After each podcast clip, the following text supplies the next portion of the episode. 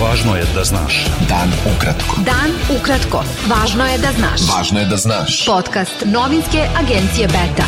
26. januara sa vama Darko Čačić.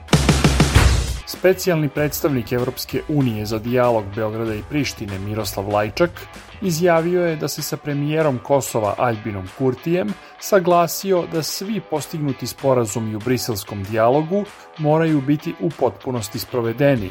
Lajčak je naveo da je se Kurtijem razgovarao o narednim koracima i napretku u normalizaciji odnosa sa Srbijom.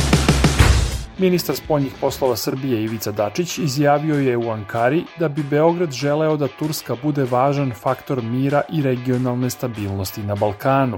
Na zajedničkoj konferenciji za novinare posle sastanka sa šefom turske diplomatije Mevlutom Čavušogluom, Dačić je zamolio Ankaru da utiče na Prištinu da promeni stav o primjeni briselskog sporazuma – Dačić se u Ankari sastao i sa predsednikom Ređepom Tajpom Erdoganom i predsednikom parlamenta Mustafom Šentopom.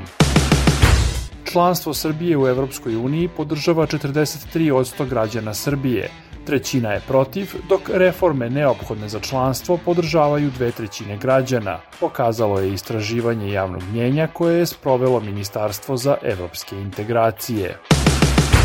Gradonačelnik Beograda Aleksandar Šapić kupio je 2018. godine vilu u Trstu, vrednu 820.000 evra, a prekršio je zakon jer to nije prijavio Agenciji za sprečavanje korupcije, objavili su Birn i Vreme. Pokret slobodnih građana, stranka Zajedno i pokret Ne davimo Beograd pozvali su vlasti da ispitaju te navode i zatražili političku i moralnu odgovornost Šapića.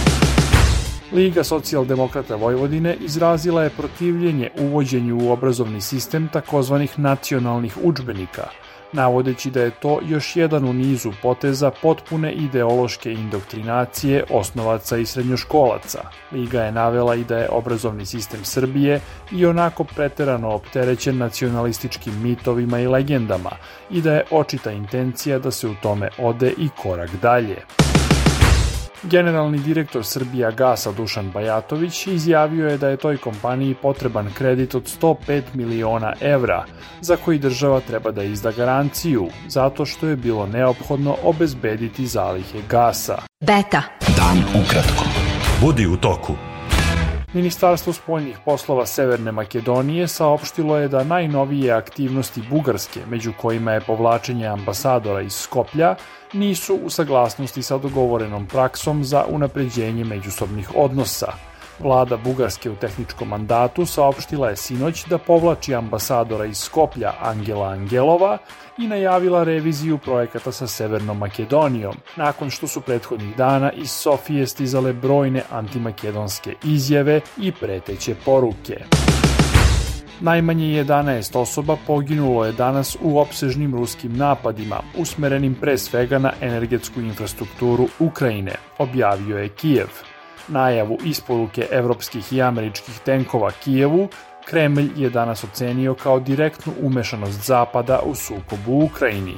Ukrajinski predsednik Volodimir Zelenski izjavio je da nije zainteresovan za mirovne pregovore sa ruskim liderom Vladimirom Putinom, jer je on za njega postao niko kada je započeo invaziju na Ukrajinu. Turski ministar spoljnih poslova Mevlut Čavušoglu optužio je Švedsku za saučesništvo u rasističkom i zločinu iz mržnje, jer nije sprečila protest antiislamskih i prokurdskih grupa u Stokholmu, na kojem je spaljen Kuran, sveta knjiga Islama. Čavušoglu je kazao i da je odložen sastanak zvaničnika Turske, Švedske i Finske u Briselu, na kojem je trebalo da razgovaraju o ulasku te dve skandinavske zemlje u NATO – ocenivši da bi bio besmislen posle subotnjeg protesta u Stokholmu.